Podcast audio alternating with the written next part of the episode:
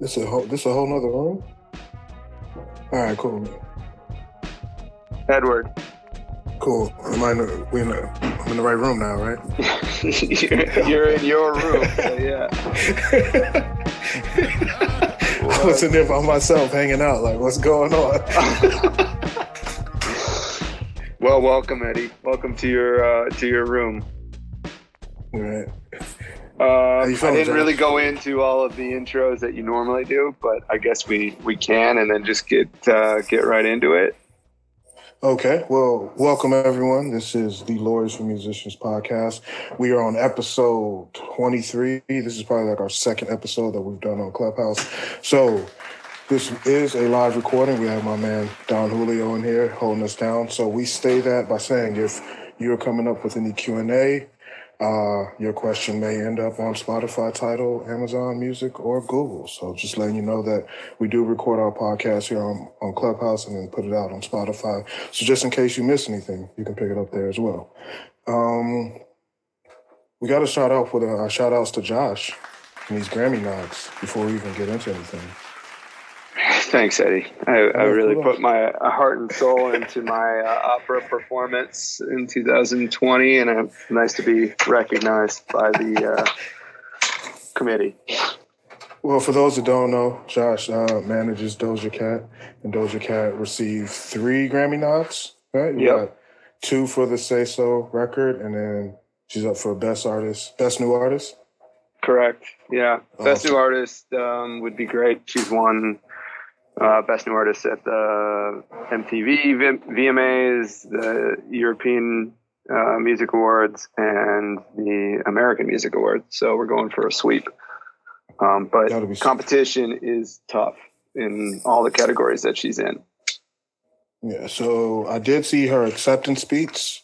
Uh, was it the AMAs when she did her little new song and she shouted out everybody in the group? she did, So yeah. Can we now refer to you as and Josh? That's fine. Yeah, one of my Okay. buddies said that uh, every Josh in the world is now claiming that they were in her acceptance speech, which is fine with me. Um, but uh, no, it's been exciting, and it's like you know, it's crazy to think how far uh, we've come from releasing her first album, Amala, to now you know, Hot Pink, and her sort of on the cusp of being this major, um, major superstar. So it's been it's been uh, eye opening for sure, um, and Definitely. lots of challenges along the way. But like uh, anything, you know, if you work hard, hopefully something good comes from it. Awesome. So I think this is going to help segue into our topic, our team building series, because Yeah. you were with you were with Amala. Uh, we would say at the earlier stages of career. You were there when it was important to put in different key components or different players around her to make her stronger. Um, so I think it's important to shine light on how to build your team within the industry. Um, if anyone hasn't checked out our podcast before, episode 20 and episode 21 touches on looking for management and looking for legal representation. Um, so now we're building the rest of our team. First um, team building one we did, we focused on really what the artist, him or herself, should be doing. And in your flow chart that I think you're about to uh, share with the group, that the artist is the CEO and needs to be the one in charge of the overall team that they put together. It can't be seen as the artist falls underneath the manager or anybody else. It really is the the artist ship to to sail. So we went over that. Then we went over, like you said, Eddie, we went over who the manager should be, when to pick a manager, when to pick a lawyer. Um, and in the past, we've had um, Nick Judd, who appears to be in the room as well. Shout out, Nick, um, as a business manager to talk about when, you know, when and if you actually need a business manager. So today, you wanted to focus on which aspect, Eddie? So we're looking at that, that bottom row. If you PTR or pull to refresh, you can see I've changed my avatar to that chart. So like you were saying up top, we have the artist. He is the CEO of the company. Underneath him is his manager. We consider him the executive VP because he's going to oversee these six departments that we speak about today. Next to the manager, we have business manager and legal, one taking care of business affairs, the other taking care of legal affairs. So in that, that bottom row, we have artist development is the first one. Um, even though that's at the bottom of the chart, when we're talking about artist development, this is our focus in on the producer and engineer, the person that's going to help create the sound and shape the sound of the artist. Um, oftentimes people go out just looking for beats and searching for beats. I think it's more important to lock in with a team when it comes to your production sound. Um, we can Yeah. use an example of Doja with, with how Yeti works. He may not produce everything for her, but he is around to help make sure her sound stays consistent. Right, and serve sort of as an executive producer. Um, and I mean, this this gets away really from the way I approach things as a manager and a lawyer. Like I, I am not a creative, um, and so um, I can make introductions to producers, and I can use common sense to be like, all right, well, this guy who produces for this artist might be a good match for for you since you you make similar music. Um, but in my experience, most of the artists are coming with that idea or that sound already and are already working with someone um, on you know on on future music as well. So you know I, th- I think under artist development the way that i was looking at it eddie i was thinking more like you're talking about an a&r type person but it makes it makes sense that you need sort of a musical director as part of your initial team. So if, if we're looking at that from an A&R perspective, and this chart here is for independent artists, what would be a, almost a third party service for an A&R? Or how, I mean, not for an A&R, but what third party could you reach out to to almost act as an A&R for you if you're not with a label? um i don't know that's a really good question right. So, I mean, uh, was- do I you have something in mind? Because yeah, you seem like that's a leading question, Eddie. You- No, I was I was I was leading with it, but I was also just the idea popped in my head like, is there?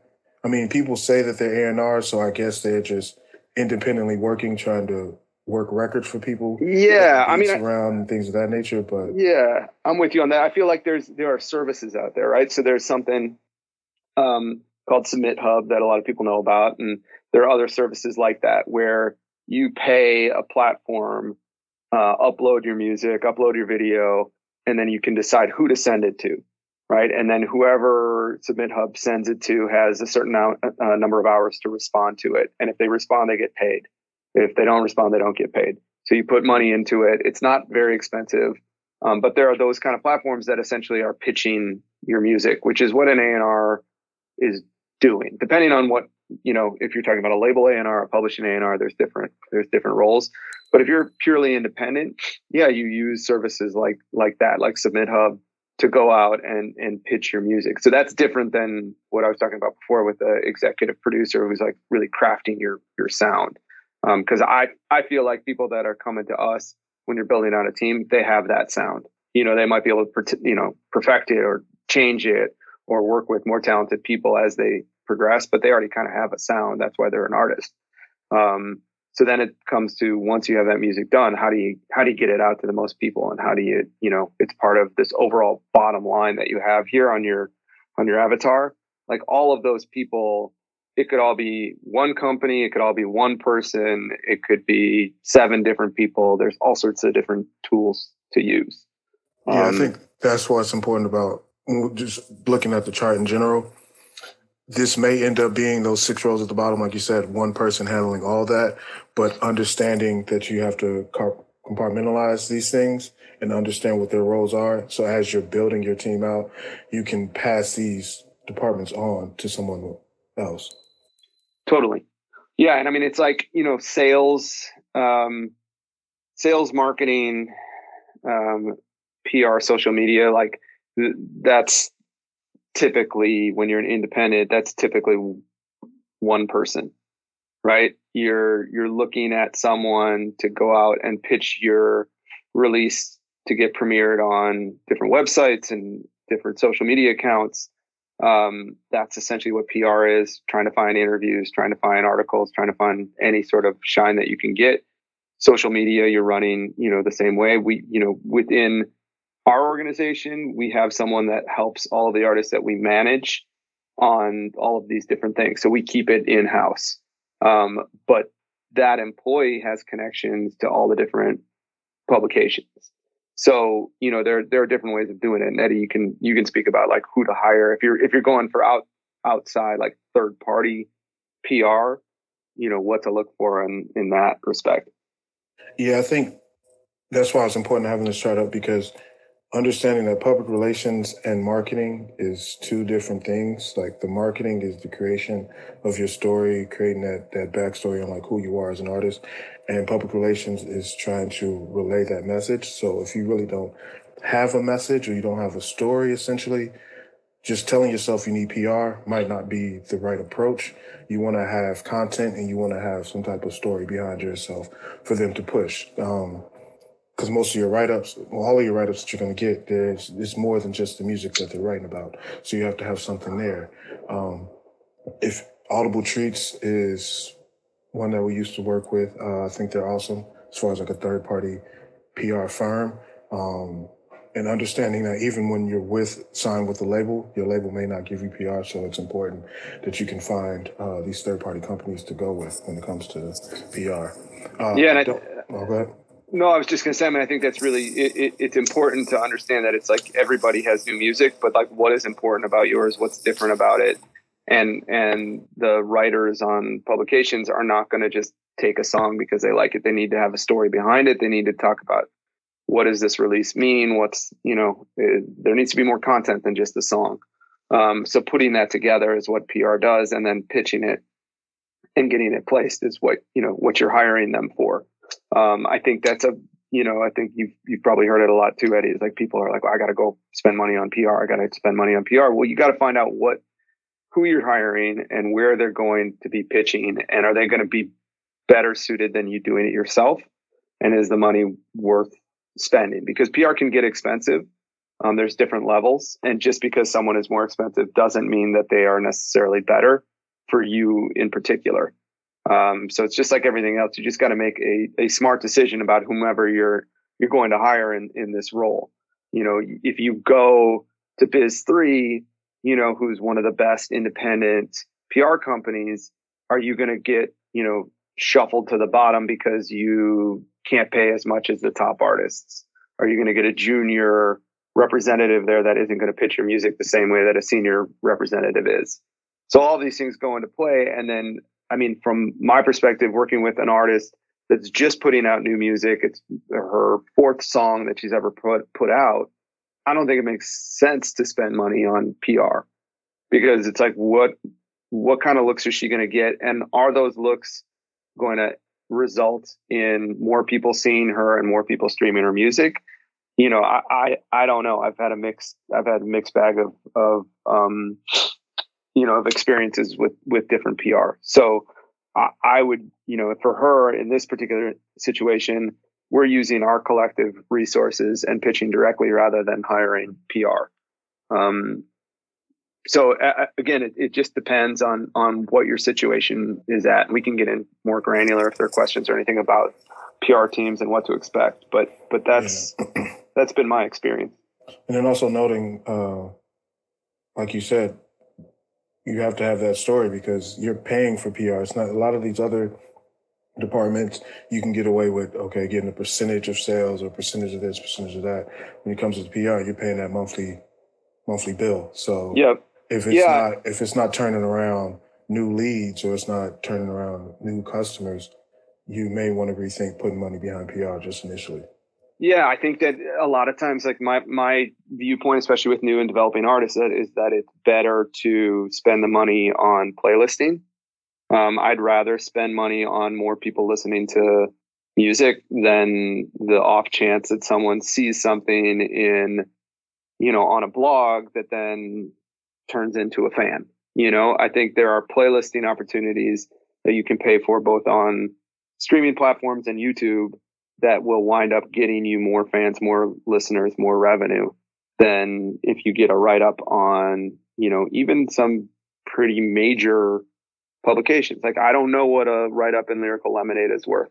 I really don't. Like it's it's when you're when touring used to be a thing, it was it was really important, right? Because bookers would look at what kind of press do you have.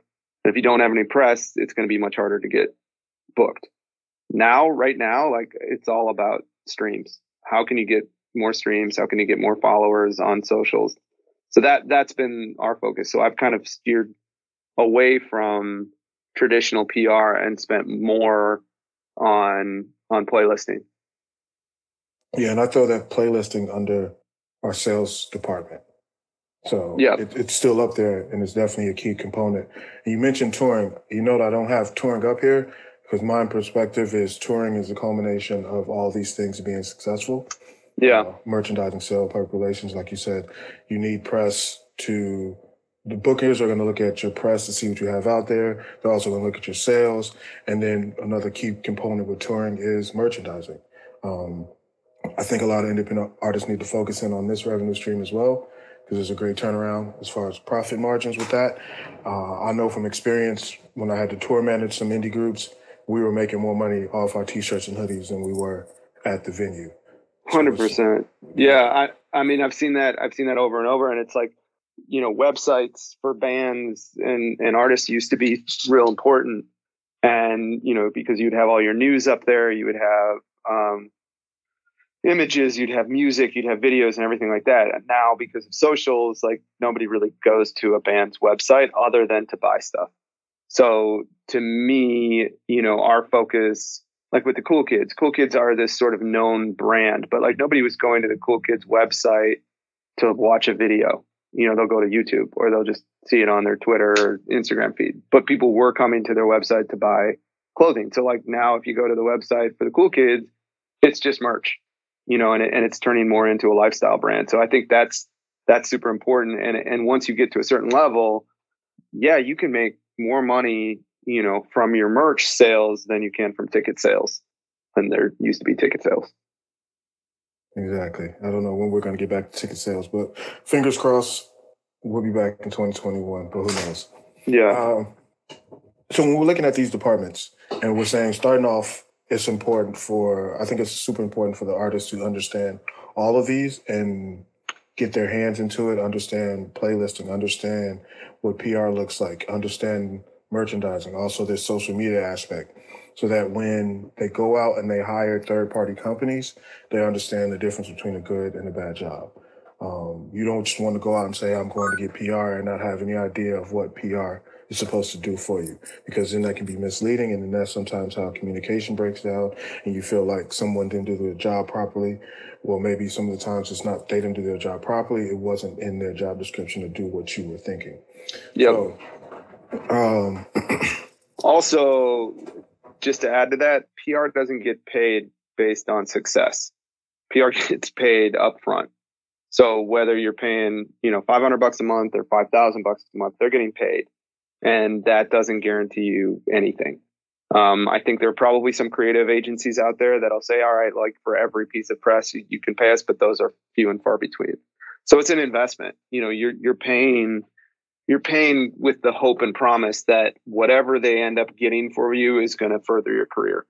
So again, it's just like with anything else, like make sure whoever you're talking to at that PR company understands your vision, what's important, where you want to be seen, and see if they really are able to do that with other artists that are similar.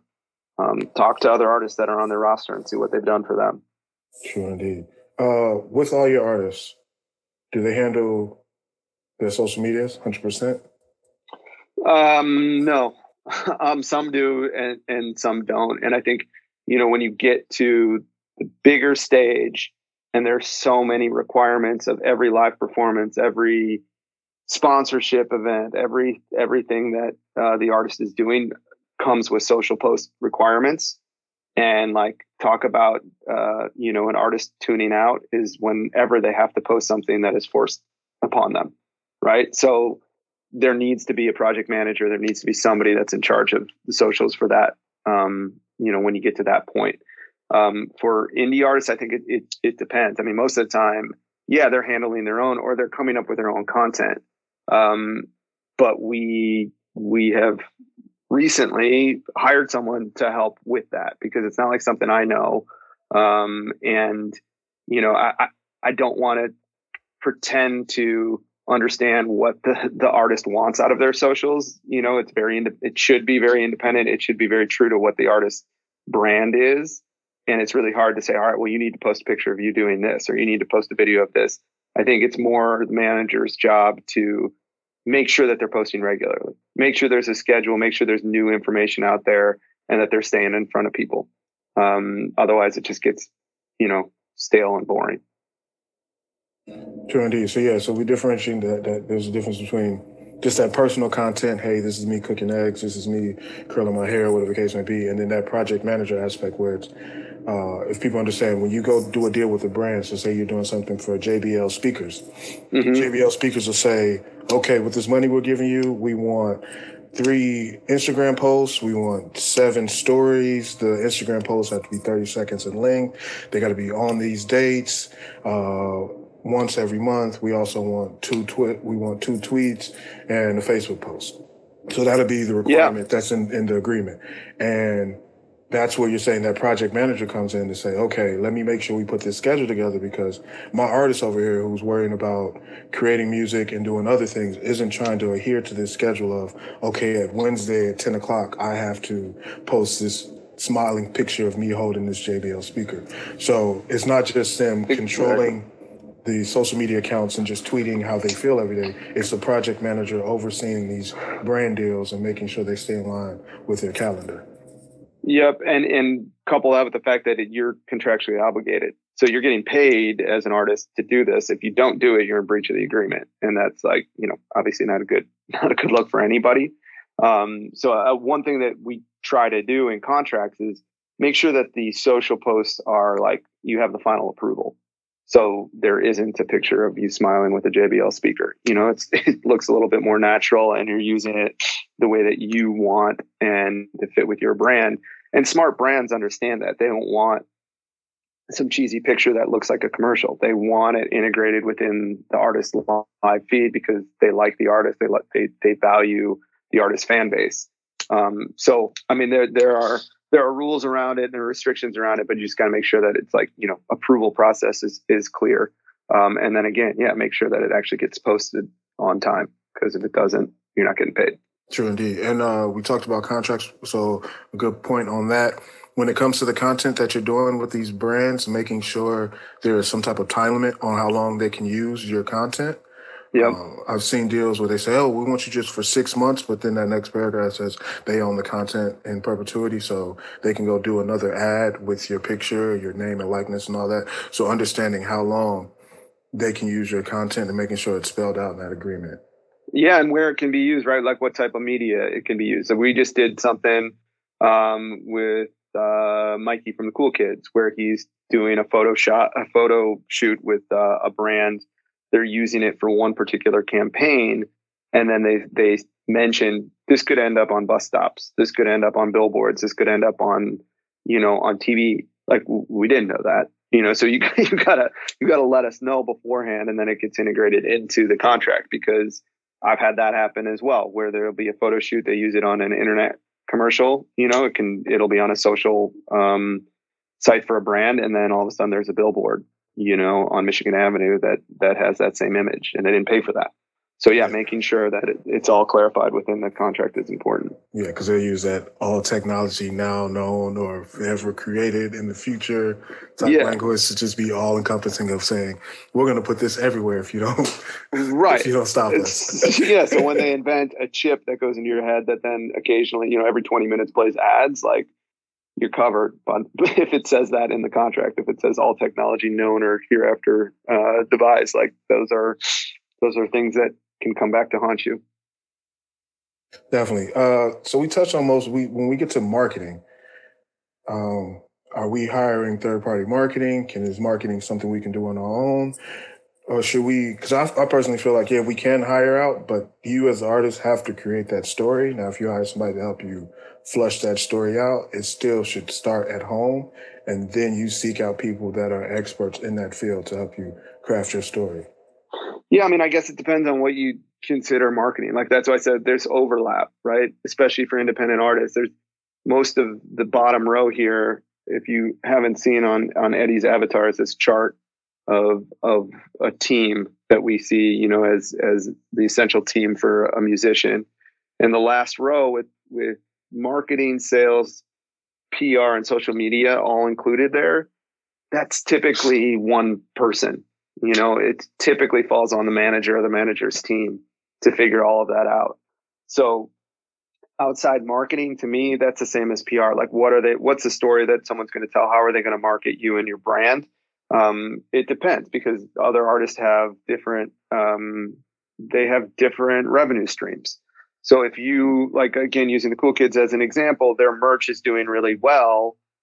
And so we're marketing that. They had a new song that came out, um, or it's coming out, and we are shifting the marketing to that. So people are, you know, listening to the new music. So it, it's all internal. I wouldn't even know who to, to hire to just do a, a quote unquote marketing campaign. Are you thinking it, like, give me an example of what you're thinking, Eddie, in terms of who, who would help with marketing outside of PR? I mean, you have, I would, I would think of a person like uh, Freddie Foot, who works over at like Havas, or Pharaoh, who works with Cold Chilling, people that do these rollouts for brands where they create storyboards or marketing campaigns for different companies and yeah. just translating that to an artist because essentially an artist is a brand. So working with somebody like that that's really good at storytelling to help flesh out what you're trying to get across as an artist is what I'm thinking when I say like a third party marketing company. Yeah, I mean, I think like like those examples of Havas and you know those are or BBDO, these big um, advertising agencies. They're the ones that are they're coming up with these brand um, packages and marketing rollouts for their clients, which are big brands, and then sometimes they incorporate musicians into it. Like I think you look at it the same way from a musician. Your team, whoever that is, has to come up with a plan around the release of of new music new video, new merchandise, new concert, whatever it is, it's all sort of rolled into one. I, I, I think that marketing, PR, and social media for most artists is rolled into one. And sometimes you're going outside to PR, and PR is going to try to get your name and your brand out there, which then entails coming up with a marketing plan. Um, and then that kind of dovetails into what the sales plan is. Like, how are you going to get word out? How are you going to announce sales? Like those kind of things. It all it's all incorporated. I don't think there's bright lines between any of them. I feel you. So yeah, we use because uh, he's Grammy nominated the Freddie Gibbs album, Alfredo. Yep. So that was Alchemist and Freddie Gibbs together they used that term Alfredo, the Alfredo sauce, and that was a part of the story. Then that started translating into the merch. It started translating into their social media per, uh, posts. And then when they're reaching out to the PR, now they have a story behind it. Oh, this is Alchemist and Freddie combined. That's Alfredo. Now we have a story to tell. So they all do play a role together um, but I, I kind of look at the marketing or just the brand concept as one of the beginning pieces to create the story. And then once we create the story, everything else trickles down from there. So now we know what our merchandise is going to look like because the album title is Alfredo. So we have a storyboard for that. When we're, we're pitching our stories, now we know that it's based upon Alchemist and Freddie Gibbs. So we have to start with creating that story and then everything else can start falling in place afterward. Totally, and I mean, I've I've worked with Alchemist before on some things, and I mean, what he he had said that the merch for Alfredo has made him more money than any music that he's that he's done. And so I mean, it just shows you don't necessarily know what is going to work, but having a cohesive story. I mean, it's pretty brilliant branding the way that they did it. And now you see with Alchemist, anything else that he's putting out, it's kind of following the same path. So he'll have merch that goes along with it and a vinyl, you know, that goes along with it. And that's part of the overall marketing plan, sales plan, all of that. So, you know, I mean, I think that, like you said, Eddie, it's, it's starting from the tops, always starts with the music. And from that, how are you going to roll it out to the masses in the, the most effective way? Definitely. I think you touched the key word cohesive. Um, the stories all have to work together. The team has to work together this this unit has to be cohesive. So I think that's a I guess a key word for today is cohesiveness. Uh-huh. All right, I'm sure Don will add some sound effects to that on the podcast. Uh, so has anybody raised their hand? Uh, I'm not a moderator. If you make me moderator, we can see who's raised their hand.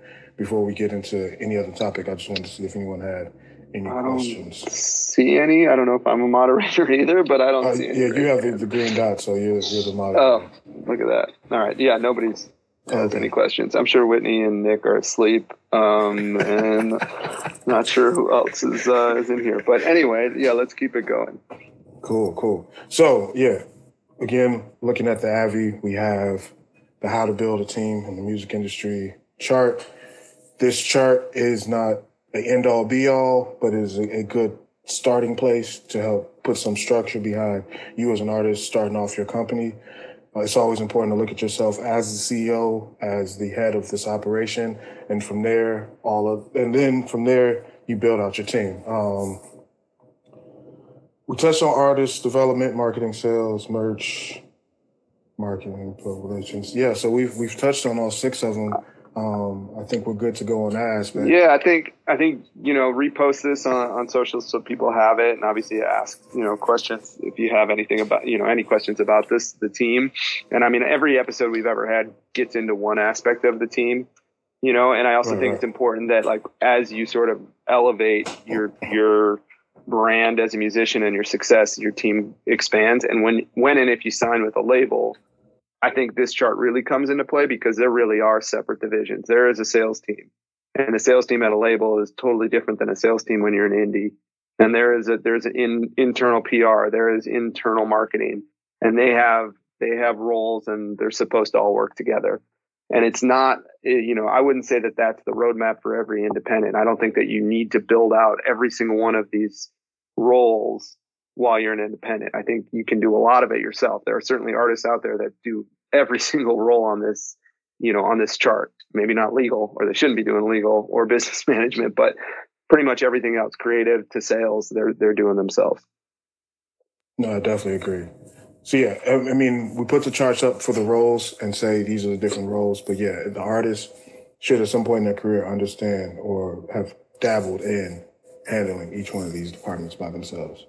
Absolutely. So, how are you feeling about the Grammys? I know you got a couple nods, but I mean, I didn't. My artist got. Well, your artist got. It. well, I mean, yeah, because there's there's technically no manager of the year.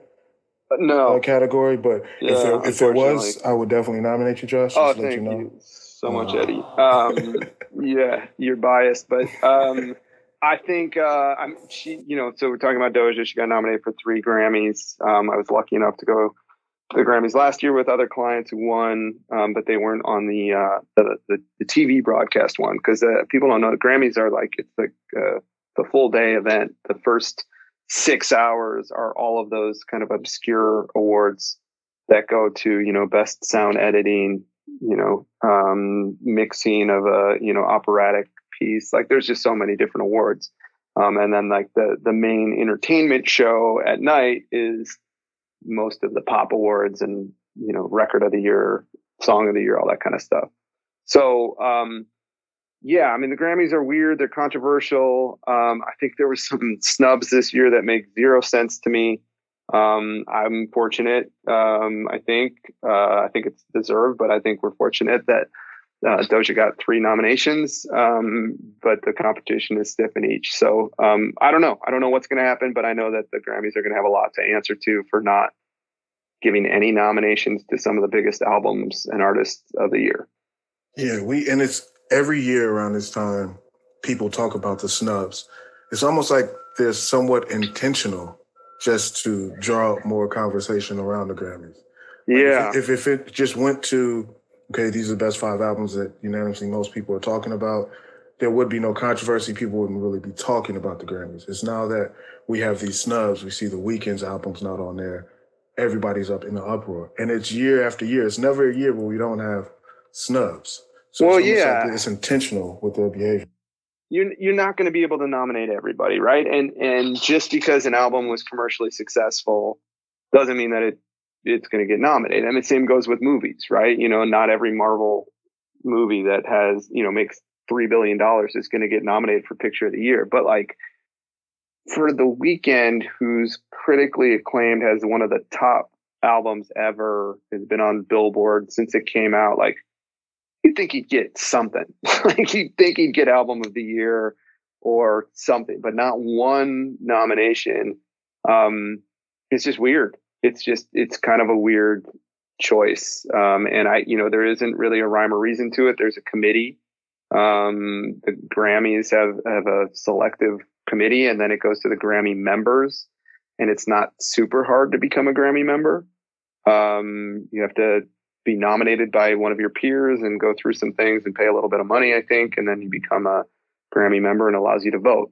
Um, but to get nominated, it's a it's a small committee. I was part of there. There's some back end sort of meet and greet and um, kissing the right butts to make sure that you're even considered. And the labels are a big part of that, making sure that you meet everybody you need to meet. Um, but then it's you know people in a room making a decision.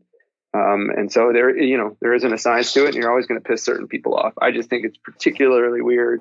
People are upset about Lil Baby not being nominated. Um, Uzi, had a great yeah, album. Pop Smoke. Um, but the Weeknd one is the one that just doesn't make sense to me. Yeah, I just wonder who are those people in the room, um, what they look like, what their makeup is. I look at rap album of the year.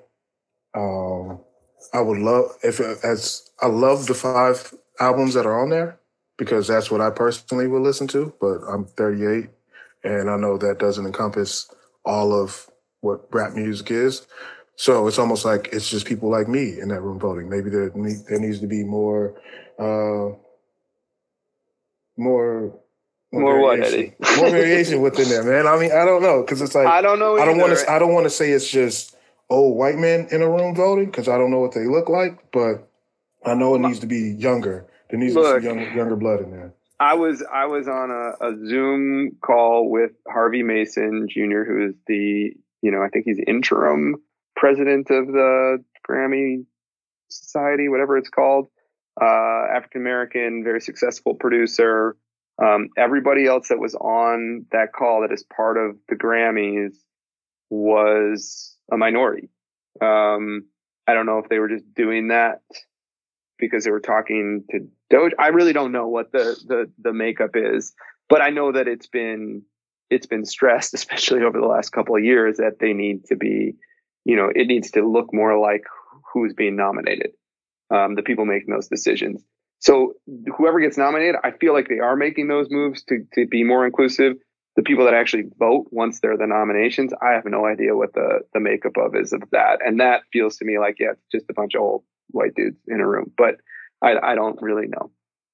So I can't really speak intelligently on that one. Yeah, and, and then that whole voting process. Have you seen one of those ballots before? I thought voting Yeah. for I thought voting for judges was tough. in elections, it's like every song that's ever came out. So Yeah. and, and Dude, now then it gets Yeah. super regional because you're like, okay, I'm gonna look out for my LA people. If I'm in New York, I'm gonna look out Right. for my New York artists. So you kind of see that when you even look at when they nominate the five albums, it's typically East Coast, West Coast, down south, Midwest, and then some uh wildcat or some some some wild card option in there, you know? Yeah. I don't know, man. I, I feel like, um, yeah, you're, you're, you're all, like I said, someone's always going to be left out and, and the decisions are not easy. Um, there do seem to be some real bad snubs this year, more so than in recent memory. Um, but you know, I mean, that's why you get a lot of people saying that the Grammys are, are horse shit and they shouldn't matter and, um, all that. But I can tell you being on the other side of it and being nominated and having clients that have won, Feels great, doesn't it? pretty awesome. you know, it's pretty awesome. You feel justified. You feel like all the work was worth it. It definitely helps the bottom line to those artists if they can capitalize on it. Um, you know, sales go up and opportunities open. So it it it is important. You know, so people say that it's not important. Um, you know, I, I think they're just feeling feeling crappy about not winning. Yeah, I think somebody said Um, it's uh it's only rigged until you lose. Like you, know, you never you Exactly. never call something rigged until you lose from it. So it's like, yeah. Totally.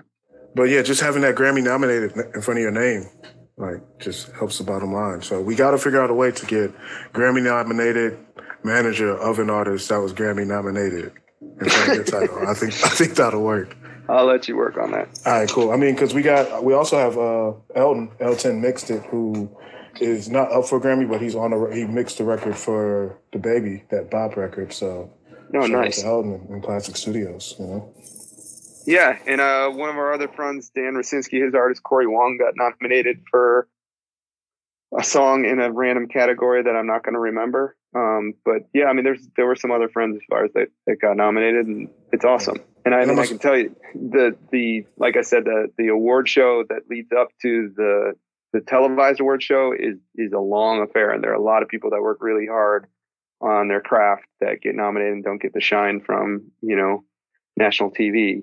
Um, so it's it's a it's a big deal for anybody.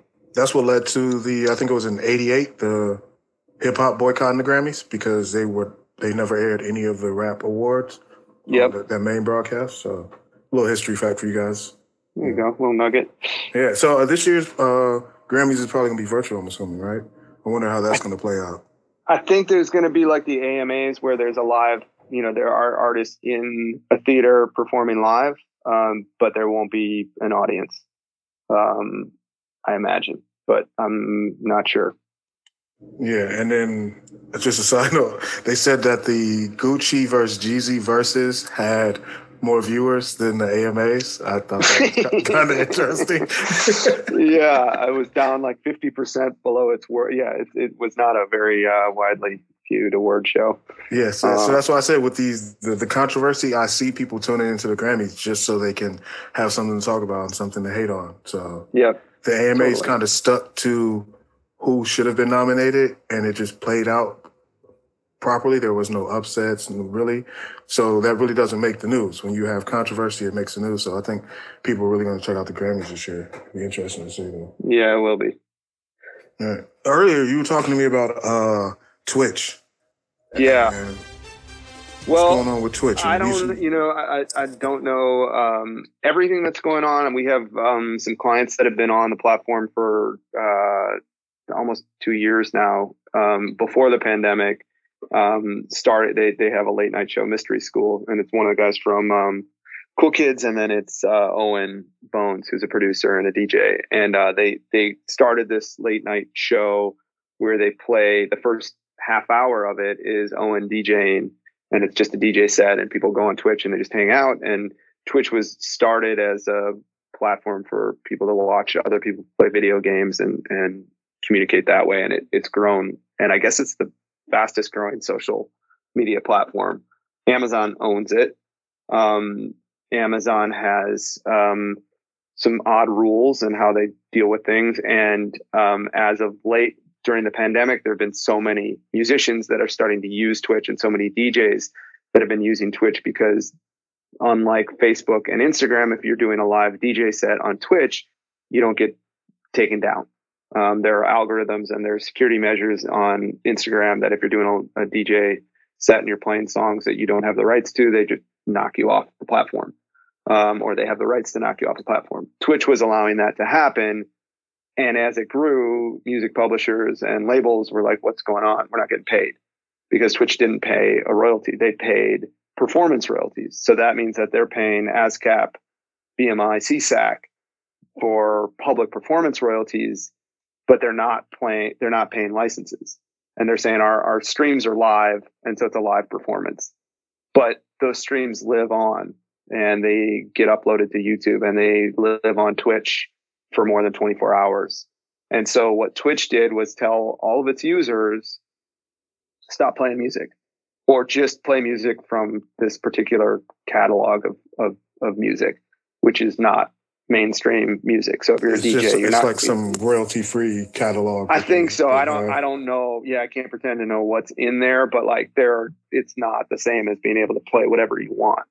Um, and so there are people that are making a good amount of money off of Twitch as a musician, having DJ sets and having programs, you know, focused around music that can no longer use music. Um, this is not that uncommon for um, you know platforms that take off in a big way. TikTok had issues with music and licensing and how they were going to spend it. I mean, we we talked about Peloton in the past, where Peloton wasn't paying license fees for their um, exercise classes. It happens more than it should, but it just seems interesting that someone, you know, a company as big as Amazon that controls an, a, a streaming platform, has not thought about how to incorporate music and pay out rights holders in the right way. That's the most um, interesting part to me. Like yeah. Amazon Twitch is with Amazon Music. You have a whole DSP sitting over there that you can figure something out with, even if it's just, oh, you have to DJ from Amazon, the Amazon Music platform so we can track all the songs that are being streamed off of here. It's like something should be worked out. This is one of the only companies that has both the the streaming, this live streaming platform, and also a whole DSP. Like Spotify doesn't have this, Tidal doesn't have this. So right. I, I think once Twitch figures out how they can make this work, do you, I might see an overlap into IG picking up something better because I know DJs really lost out when they could no longer go on IG Live and do DJ sets as well. So we, yeah, we could see like a trickle down effect here or something. Something's going to happen. You know, I mean, the publishers will just they'll they'll sue. Um, you know, the unions are on the publishing company. I mean, they're, they're strong. They'll they've got a pretty good argument. I don't know, you know, but it, they're fighting against Amazon, which has got more resources than most countries. So I don't know what necessarily is going to happen. What sucks is for all of the musicians that are using it right now um, and had a following and were depending on that revenue, and now they are being told by that platform, "Hey, don't go on here or don't use music."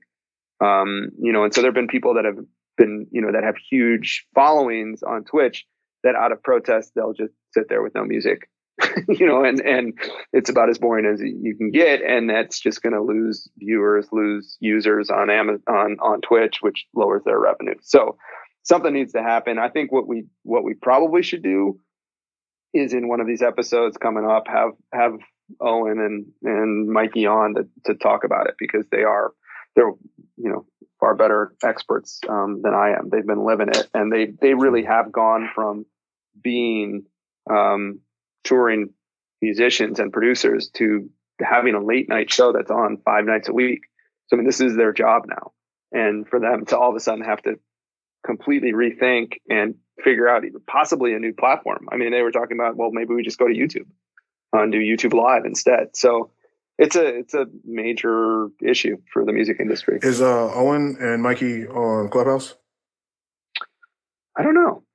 I'm, I gotta send them. A, I got some invites. I'll send send them out. Yeah, they probably don't get up this early though. So, gotcha. Uh, so yeah, before we get out of here, because we know we do like an hour. Um, want to ask if we have any questions from the audience.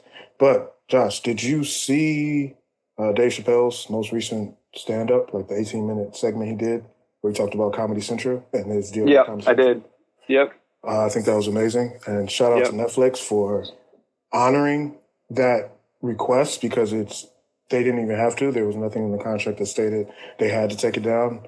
Comedy Central did own the license to the Chappelle show. So for Netflix to say, you know what, we actually value our relationship with you more than this licensing deal for the show, we have no problem taking it down. I think that was amazing. So for those that don't know, Dave Chappelle just came out with a, like an 18 minute stand up where he talked about his relationship with Comedy Central. Um, understanding that Comedy Central owns the Chappelle Show, that he wasn't even notified that the Chappelle Show was going to be licensed to, I think it's on HBO Max, might be on Hulu and Netflix. Um, he receives no royalties from that because Comedy Central owned that content, that the term in perpetuity, meaning forever, so they can do what they want with it for as long as they want. Um, they have not paid him any back end royalties for that. So Dave Chappelle reached out to Netflix because he has to deal with Netflix and said, "Hey, this doesn't make me feel good." Netflix said, "Okay, if it doesn't make you feel good, we'll take it down off our site." I think that's yep. pretty commendable on, on their end. Yeah, ab- absolutely, and it's going to lead to just you know good press for them, and um, and yeah, I mean it's they didn't have to, they definitely and didn't have to by by the contract. I think it was so refreshing to me because they acted outside of the contract, mm-hmm. and it's like okay, people can actually just do good things and have show good gestures. They don't have to be so black or white and saying, well, no, technically we have a term of such and such. Like, no, this doesn't make the artist feel good. Let's make a change. And I hope, hopefully this type of energy shifts across all entertainment fields, including music, because I would love to see some like good things happening for the artists in the future. Absolutely. Um, all right, we're getting the uh, the nod from Don that we've been talking for too long. So yeah, um, Don said wrap it up. So yeah. so we should wrap it up. no, but uh, thank you guys for coming to hang out with us in Clubhouse um, for this hour. We are the Lawyers for Musicians. My name is Eddie Sanders. This is Josh Kaplan. The other guy you see up here, Don, Don Julio, is an amazing engineer, and he's the one getting our sound right, making sure we sound good. Um, so, yeah, stay tuned in with us. This episode that we recorded here will go live on Spotify, Apple, and Amazon, all the DSPs for podcasting. So, check this episode out if you miss anything, and then check out the other episodes that are up um, I guess what you're supposed to say, like like, subscribe, share, and all that good stuff. But all that stuff. Yeah. Other than that, uh, everyone enjoy your holiday. Make sure you eat properly. Uh, warm tea to help with the digestive, so you can have more plates. There you um, go. Stay distant. Yeah, and stay socially distant. Um, yeah. You got anything else, Josh? No, that's it. Happy Thanksgiving. Happy Thanksgiving, guys. Uh, we will talk to you later. Later. Peace.